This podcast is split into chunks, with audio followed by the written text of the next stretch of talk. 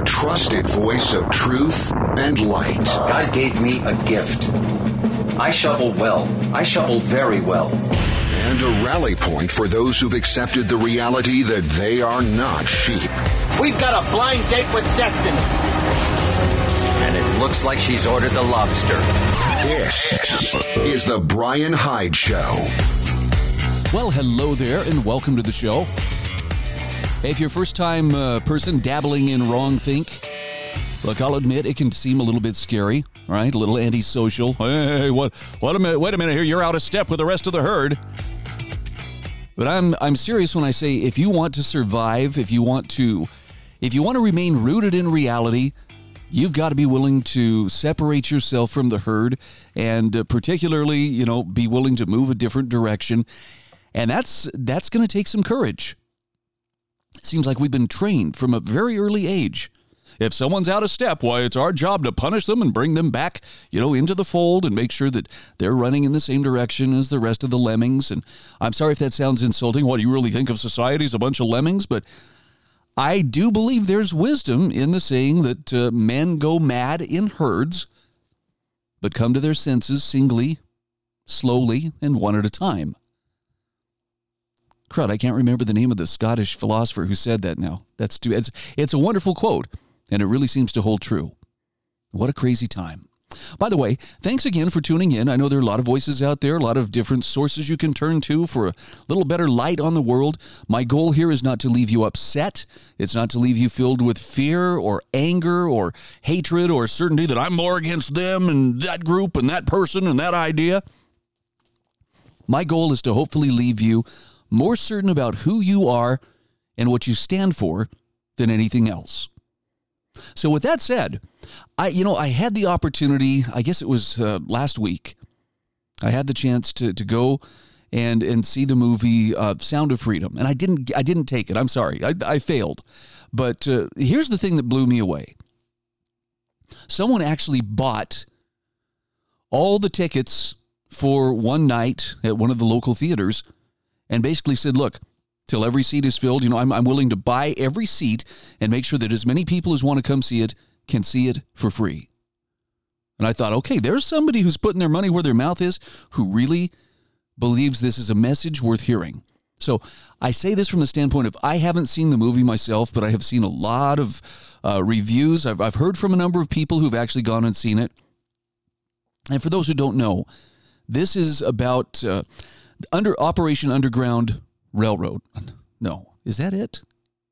Yes, it is. Operation Underground Railroad. Sorry, I had a moment of doubt there. Tim Ballard's efforts to, to fight child trafficking. And he's been at this for a long time. Now, I got I have to confess this. There are some places where um, ideologically Tim Ballard and I do not line up. Um, Tim Ballard is a, is a very uh, dedicated um, Abraham Lincoln fan. Me, not so much.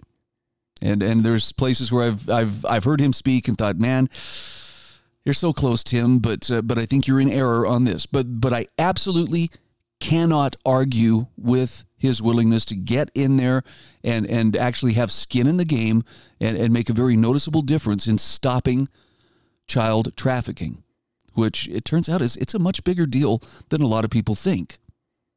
And and here's the the kicker the the propagandists in much of the corporate media i'm going to take for instance rolling stone for instance a wonderful article here on zerohedge.com about how rolling stone chose to review the sound of freedom calling it the qanon tinged thriller about child trafficking designed to appeal to the conscience of a conspiracy addled boomer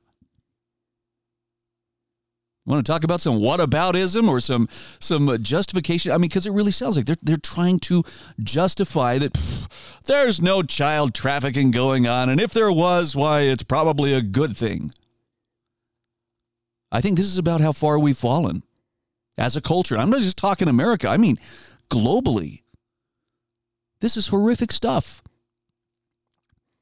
Jim Caviezel is, of course, the the star of this film, uh, portraying Tim Ballard. And like I say, everything I've heard from, from people who've seen it, they say like this is this is an absolutely gut wrenching film. And and it's gut wrenching not because of some contrived Hollywood, oh, the drama was just, you know, was so well acted and You know, they portrayed some imaginary, you know, Sophie's choice kind of, you know, dilemma. What makes it gut wrenching is the fact that it's rooted in the reality of what Tim Ballard and his organization have been been fighting against for years. Now, I, I don't know about you, but frankly, I don't want to believe it. I don't. But I know it's true. I know that there there are people out there who traffic in children and other human beings as well. And it's it's just unconscionable. And yet here you've got uh, you know this journalist uh, Miles Klee attacking Jim Caviezel as a prominent figure on the conspiracist right and slamming the actor's past claims over elite pedophile rings that kidnap, rape, and murder children to harvest adrenochrome, a compound apparently produced in the brain that reportedly uh, contains, contains psychedelic effects. Now, look, I don't know about elite pedophile rings, but uh, I, I do know this. The very powerful people whether it be in America or in other uh, governments or other, you know, uh, other levels of hierarchy throughout the world, they do have a tendency to believe that, uh, look, we can operate above the law. And no matter how much spin, you know, these, these corporate media types put on this, it doesn't change the fact that, uh, you know, we know that uh, Ghislaine Maxwell was convicted of trafficking underage girls to very, very wealthy or well connected individuals. But those individuals never were prosecuted. Only she was prosecuted. She was found guilty. Well, who was she trafficking to? Well, um, no one. Doesn't quite make sense, does it? Jeffrey Epstein, who we know killed himself, wink, wink. Yeah, he had the goods on a lot of very powerful people. And I'm not encouraging you, you know, hey, therefore, let's start pulling every thread, let's follow every conspiracy down the rabbit hole possible. But I think it's a very reasonable and rational take that uh, people who are told you are the elite, you are so special, you are so much better than everybody else, either because of their money or because of their influence or their fame or their power. I think it's it's reasonable to conclude that some of these people start to believe it and start to act like it. And that means that if they want to act out sexually with children, they'll do it. I know it's a very unpleasant thought. It's it's ugliness. But here you have a film that actually brings this to light, not so much going after, you know, the Hollywood elite.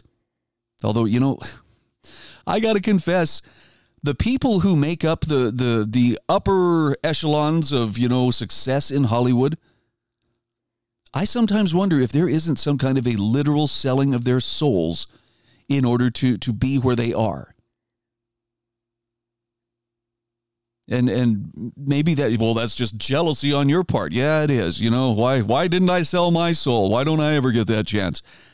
No, I, I just I, I say that because the people who don't go along with them or the people who do manage to extricate themselves from Hollywood, they're they're blacklisted. I don't know. They find themselves on the outside of that that inner ring, and maybe that's uh, maybe that's a good thing. You know, I congratulate those who who have extricated themselves and found something other than fame and fortune. I think Jim Caviezel is one of those individuals. I I have loved his work but I think I love his integrity even more.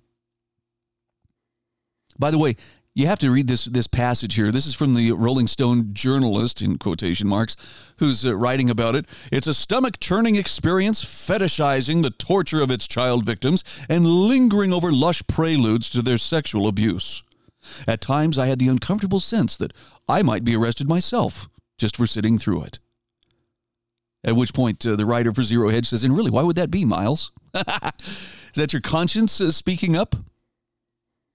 Now, right now, Sound of Freedom enjoys a 99% user rating on Rotten Tomatoes, 75% from Hollywood type professional reviewers, if you know what I mean. Isn't this something? All the talking points have gone out. Well, The Sound of Freedom, that's nothing more than a QAnon adjacent thriller seducing America. You know, when, when you can't defend what's indefensible, you try to distract. Well, this is nothing more than QAnon conspiracies, and therefore nobody should pay attention to it. Sounds to me like somebody's getting a little bit too close to the truth, and, and it sounds like it's making the right people very uncomfortable. So, what's to be done, right? Do I, do I just leave us here? Do we just sit here and wring our hands? Look, I don't know what the answer is. First and foremost, I would say you and I have a duty to make sure that we are living our own lives above reproach. Basically, keeping our own passions and appetites in order. But I also believe if you if you see something, if you see a truth, even if it's unpopular, have the courage to speak it and support those people who likewise have found the courage to speak truth to power. This is the Bryan Hyde Show.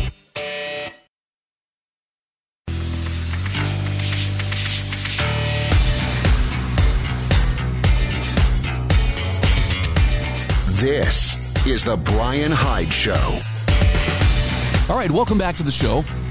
Look, I'm sorry if I'm starting out on kind of a negative note by by talking about that, uh, you know, the Sound of Freedom movie. I, I really believe it's a sincere effort to pull back the curtain on some some pretty nasty stuff that's going on. That if people knew about it, they would be far less likely to just play. Oh well, you know, it doesn't affect me. Let's just you know go along to get along. I mean, could it be any more clear that the latest target on the part of the activist left is children. Look at the books that are finding their way into your public libraries, that are finding your way their way into the school libraries. Look at the things that are creeping into the curriculum. All this talk about, well, it's a family-friendly drag show and, you know, Pride Month, it's all about the kids and goodness. I mean, look, you don't have to go looking for this stuff. All you do you spend a few minutes on Twitter and you will see there's enough evidence out there that it's very clear there are people who are just totally okay with the idea of these are grown men flashing their genitalia right in front of children, but hey, they're waving a rainbow flag, so therefore this must be good and healthy. Saw one article here where a guy in Canada called police and said, Hey, what exactly is the statute for indecent exposure or particularly lewd and lascivious conduct, particularly in front of a child? And essentially the police would say, were saying, well, if it wasn't happening in a pride parade, it would be illegal. But since it's in a pride parade, it's totally legal. Okay, the action is the same thing. There is no moral difference between what is taking place other than the fact that one is being done to the sounds of, uh, you know, a parade and with rainbow flags waving. And by the way, there are an awful lot of good people who are part of the LGBT crowd. And by good people, I mean just decent human beings who happen to be gay who are horrified by what is happening within that that movement. It's been co-opted. It's been shanghaied and taken for a ride and and it's the activists who are taking this in the direction of trying to normalize pedophilia, normalize, you know, perverting and and mutilating children. They're not down for it. Anyway, can we let me let me switch to something a little more um, uplifting. I need this. Probably you could use a little boost as well. This is an essay from Tom or from uh, Paul Rosenberg rather. He first published this uh, quite a few years ago. I think back in 2013 maybe. It's titled When was the last time you held a baby? And where we just I just was taking part in a family reunion uh, over the last couple of weeks and had a chance to to hang out with a number of uh, uh, nieces and nephews who now have uh, kids of their own. And I got to say, there is something to this. Paul Rosenberg says Have you ever noticed that pessimistic and depressed people avoid babies? Now, he says, I'm sure there are exceptions to this statement, but on the whole, I think it's accurate. Dark, gloomy minds shy away from babies. And he says, I think there's something to learn from this. Here's another thought. He says, There's a psychological need to be around small children.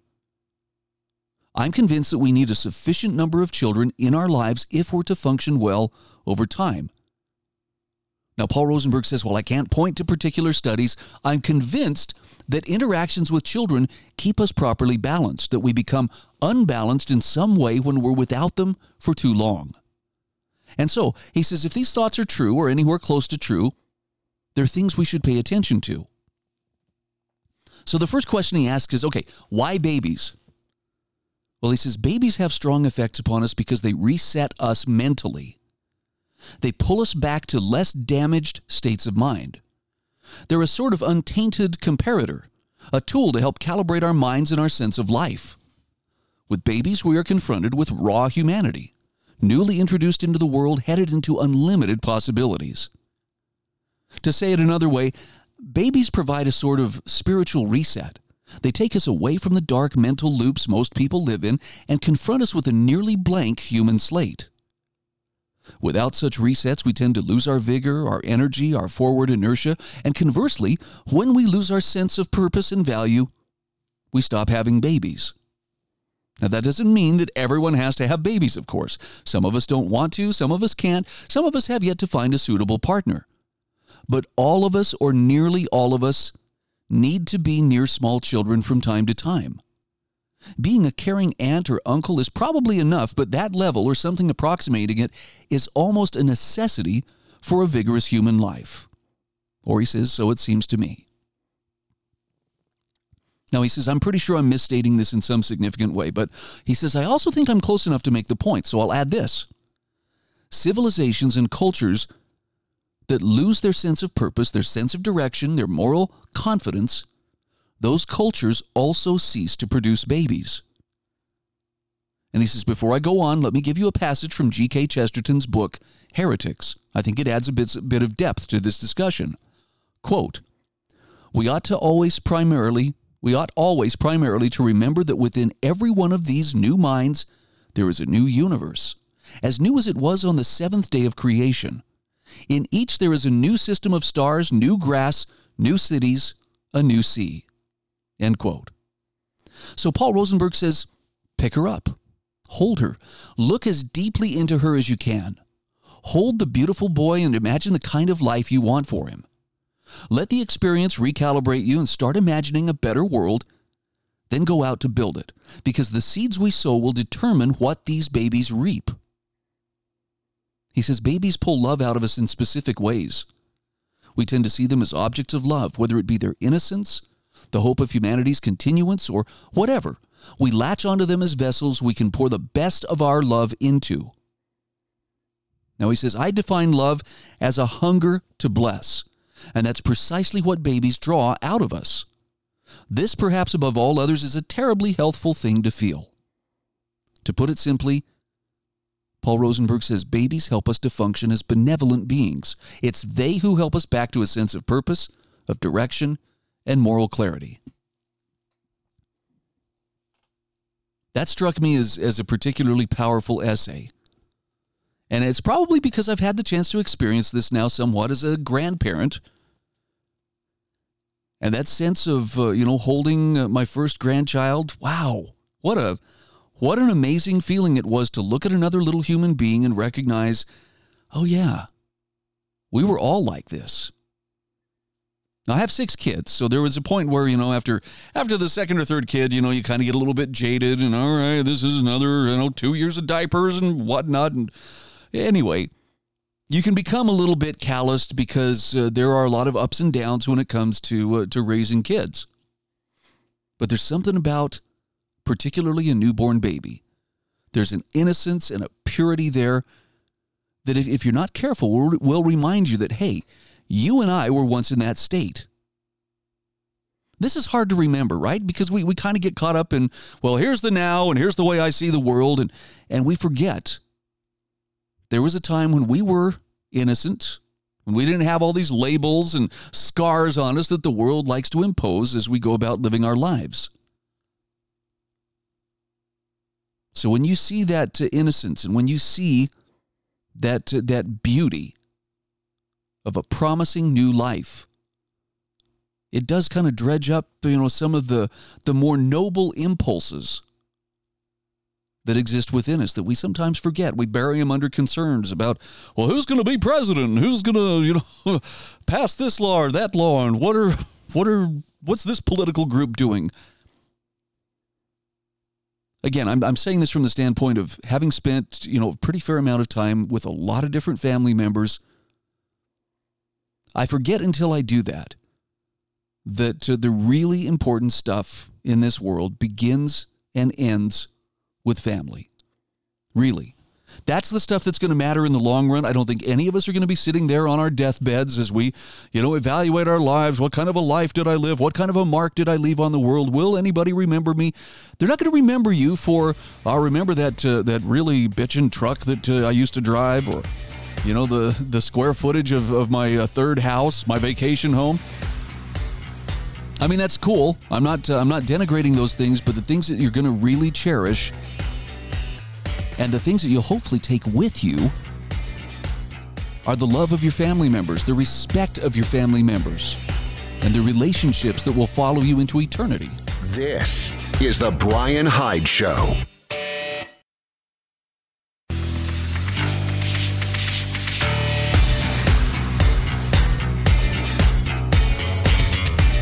This is The Bryan Hyde Show. Hey, welcome back to the show. Thanks again for being part of our uh, small but growing audience of truth seekers and people who are willing to step outside of the comfort zone to live up to a higher calling than simply being a consumer and binging on Netflix and, you know, otherwise just making pleasure seeking the highest form of life. By the way, I want to thank my sponsors, including MonticelloCollege.org, LifesavingFood.com, TMCP Nation, that's the Modern Conservative Podcast, my friend John Harvey, and also ClimbingUpward.com. Something I want to mention too, uh, I heard from Mark Herr from the Center of Self Governance, Center, Center for Self Governance, rather, uh, this last week he shared with me a remarkable course that they will be offering and uh, I'm going to have him on the show to talk about this. It's a course called Foundations in Self Governance about discovering your self governance, about learning the power, system, and control, the systems of governance. 17 lessons.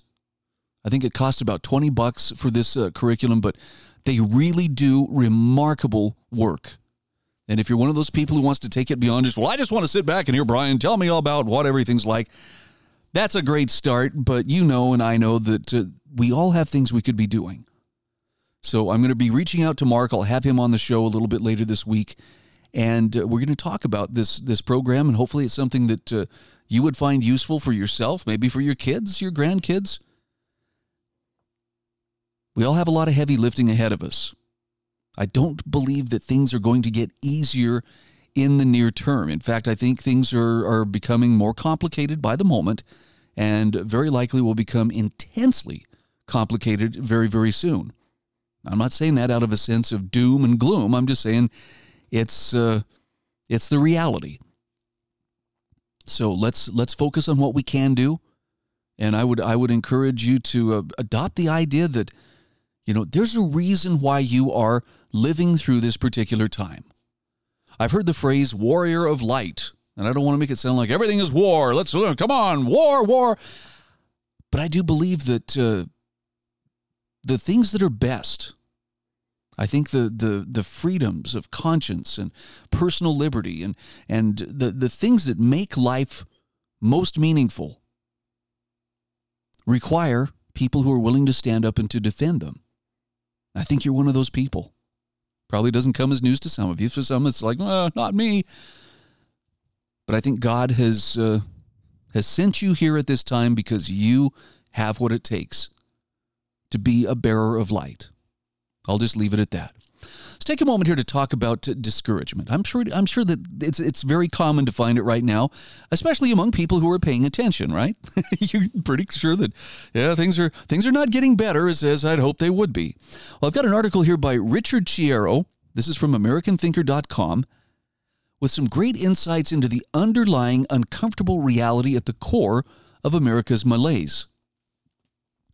And he starts out by listing off a few things that I think we would be familiar with massive corruption in government, lying by public officials, office holders receiving bribes, unjust prosecution of political opponents, justice meted baited on political affiliation, news and information dissemination based on allegiance to a particular worldview, parents denied the right to mold and shape their own children and instead being forced to yield those rights to the state by law. Forced celebration of deviant behavior with a demand for approval of same or else the compromise of a once muscular military into one which is inundated with self defeating progressive policies. And we could go on. He says the symptoms of decay noted above are occurring virtually unabated in this country right now and in the West in general, and they are directly linked to the widespread adoption of leftist ideologies. These have been embraced by many in our institutions, public and private, and have captured the imagination of our youth. Ironically, they represent policies that just a decade or two ago would have been scorned and reviled by those same individuals who now accept and promote them. And the question is why? Why has there been such a departure from the guiding principles and values that launched the United States and the West to greatness for so long? What's changed? That's a good question, right? Well, he says one under one key underlying reason is the turning away of or the complete lack of interest by so many in the Judeo Christian values and principles that catapulted our civilization to prominence in the first place. That turning away has resulted in a nation that is starved for the knowledge of God and the objective truths of God, with all his precepts and standards that make up a just culture. Abandoning those, we now find ourselves subsequently awash in sin and lawlessness we have in effect uh, we have in effect in large part become our own gods. We shunned the transcendent beauty of a holy God and replaced it with a vacuum of belief that we fill with whatever suits our desire at a given moment in time. And this will only accelerate as time goes on. Our culture, our system of government, was not designed to thrive in an environment such as this. Instead, we can expect open tyranny by that same government in the not so distant future. John Adams, along with other founders, observed our Constitution was made only for a moral and religious people. It is wholly inadequate to the government of any other. George Washington said reason and experience both forbid us to expect that national morality can prevail in the exclusion of religious principle. Religion, he thus suggested, is necessary to the preservation of free government. As Mark D. Martin, Dean of the School of Law at Regent University, wrote, why did they believe that the success of the Union ultimately depended on the virtue of the people? Well, simply put, the founders knew that the government was downstream from culture. A virtuous people would courageously defend the rights endowed by their Creator and restored by the blood of patriots. Now, the author here says, I read that last line and asked myself, what the hell happened to us during COVID? Our rights were trampled on the left and right, and very few of us stood up and said, No, what of the churches of America, the very bastions of salt and light? He says, To my knowledge, very few pastors or priests said anything publicly. But what pressure could they have biblically applied back then, let alone today, against the raging of woke, the canceling of dissenters, the shutting down of religious speech? While the depravity of a vocal minority commands the day. As evangelist Mario Murillo opined, we would take away their power we could take away their power overnight if only a specific group would speak out. There are 400,000 men and women who are Protestant ministers in the United States. United States rather. They lead the largest voting bloc in America. Yet the vast majority of them refuse to speak out on even the most incontrovertible and egregious acts of woke. Why don't they? That one stings. Now, the Barna Group is perhaps the most respected research and polling organization in the USA as it relates to the church. These very questions were asked of thousands of pastors and leaders in various polls over the past few years. And the results are unsurprising. When asked on which issues do you feel limited or pressured to speak out about as it relates to homosexuality, 44% said limited since they were unwilling to offend, while 37% felt pressured to speak on the subject. As it relates to same sex marriage, 22% felt limited, 32% felt pressured. When asked what their key concerns were, 72% said watered down gospel teaching. Now, the author says it strikes me as odd that such a high percentage would indicate this. 66% had high concern for the culture's shift to a secular age. 46% said negative perceptions of the church, while 36% indicated hostile culture toward Christianity. How do you think Christian leaders and martyrs through the ages would respond to those last two? Roxanne Stone, editor in chief of the Barna Group, said, The pressure for leaders, and especially faith leaders, to satisfy everyone on all sides and to avoid offense is very real today, especially in the digital era. So, to many, fear of offending and perhaps being labeled a hate monger is the core reason for not speaking out and taking a strong biblical stand on some of the key issues of the day. Related to this finding, George Barna himself observed our studies showed that Americans are neither deep nor sophisticated thinkers. Most people seem more interested in living a life of comfort and convenience than one of logical consistency and wisdom. Our children will continue to suffer the consequences of following in the unfortunate footsteps of their parents and elders. People who are willing to fight for a more reasonable way of thinking and acting can make a difference, but it will be slow progress. Wow. The underlying uncomfortable reality at the core of America's malaise is that in the public square, we have largely abandoned God, along with the biblical roots of our founding. Our churches seem to have acclimated to the culture or are unwilling to be the salt and light it so desperately needs. Not all, mind you, but too, too many. Sin has been normalized to such an extent that we're no longer alarmed by it, but rather desensitized. The last exit on America's moral highway was Sodom. We are past that symbol of depravity. But there's always hope. I'm going to come back to uh, why the author feels hope here in just a few moments. We're coming up on our break here, but the bottom line is there is a spiritual component to the difficulties that we're facing today. And, and by extension, there is a spiritual answer to solidly facing those difficulties. I'm not telling you you better start going to church. I'm just saying get right with God, and you'll find a lot of things will fall into place regardless how chaotic things are. This is The Bryan Hyde Show.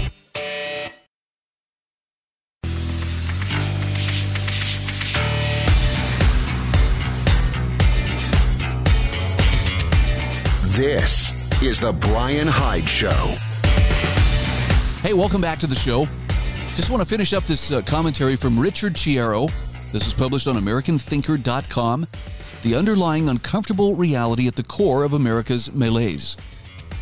I don't know if you're feeling this. I suspect uh, I suspect you are. If you if you're paying attention to what's going on, you know, hey, uh, you know, this is not right. Uh, we're not uh, we're not in an ascendant uh, kind of uh, place right now in American society. And by the way, acknowledging that is not the same thing as, well, I guess we're screwed, so let's just, you know, throw our hands in the air and give up. No, this is this is a call to stand firm and to, to be a source of light wherever possible. So where do you find hope? Well, in this case, Mr. Chiero says, look, I remember back in 2001 when we lived near the Great Lakes Naval Training Center in Illinois we were allowed to host recruit sailors on major holidays. And he says it was Thanksgiving, not long after 9 11. I asked the three young men sitting in our living room why they joined. To a man, they said, I saw the towers go down. I knew I had to fight for my country. Now, those brave young men and women are still out there, along with many, many praying dads, moms, grandparents, and yes, godly, courageous pastors, all willing to eschew comfort and take a stand against tyranny. Let's pray they stand up and their numbers expand. We need them now. Now, I know the, the comforting thought here for most of us is well, yes, we do, and I hope that uh, they do stand up. But uh, you realize, of course, or at least that discomfort, that little, uh, you know, gurgle in your stomach is uh, does that mean that I need to stand up too? You know the answer yes. Yes, it means you need to be willing to stand up too. Well, but Bryan, there's risk in that. What if someone criticizes me? What if they call me names? What if they what if they, you know, try to cancel me? That's a risk. Not going to lie, it could happen. The question is what do you believe in deeply enough that you would actually be willing to suffer for it? In fact, let me take it one step further. Okay, let's let's just uh, cross right over into, you know, full-blown I guess fanaticism in some people's minds. Is there anything in your life that you hold so dear that you would not only be willing to suffer for it, but you would be willing to die? You'd be willing to lay down your life for it. I don't expect an immediate, you know, pat answer. Well, of course, yes, why, my wife, my kids. That's the kind of thing that you you really have to sort out. You know, you got to think that through, and uh, and hopefully there is something that you believe in strong enough that you would do that. I don't think it makes you a fanatic, by the way. I think that uh, you have to be willing to look historically. Um, I like the founding generation as a good example of people who had moral clarity to know when it was appropriate to stand up, to withdraw their consent from the powers that be, and to take responsibility for governing themselves, knowing full well that the powers that be weren't just going to say, well, okay, eh, see ya, you know. They, they tried to fight to keep them part of Great Britain. And so they, they were forced to, to basically put their lives and their blood on the line to stand up for what they believed in. And for those who think that's just that's such a radical way of looking at things, look, it's the reality. Throughout human history, the, the people who have sometimes had to stand up and do hard things, if they did it from a sense of moral clarity and from a place where they clearly could see the difference between right and wrong, and this is the important part, if they were willing to humble themselves and ask for God's help. That's when humanity moved in more positive directions. It didn't happen all at once. Little events that build, little shifts that take place that alter the course of history. Unfortunately, there are also some uh, cycles that play out here. The pride cycle being one of them. The more prosperous and comfortable we get, the more we tend to go towards laziness and wickedness and pleasure seeking, as you know, that's really what life is all about. Until we find ourselves apathetic, dependent, maybe sometimes in outright bondage. And the only thing that historically tends to release people from that type of bondage is when they have suffered enough that they find great spiritual faith that moves them in a direction toward freedom. Sorry to be so blunt. Sounds like, well, you're talking like quite the revolutionary today, but I think this is true. And I'm not insisting you agree with me. I'm just putting it out there and asking you to please consider if, if there's something to it. All right, two articles I want to touch on in the closing minutes here. Annie Holmquist, love her writing. If you haven't subscribed to her Substack, Annie's Attic, it's actually annieholmquist.substack.com. Has a wonderful article on emotion based schooling is not the education our children need.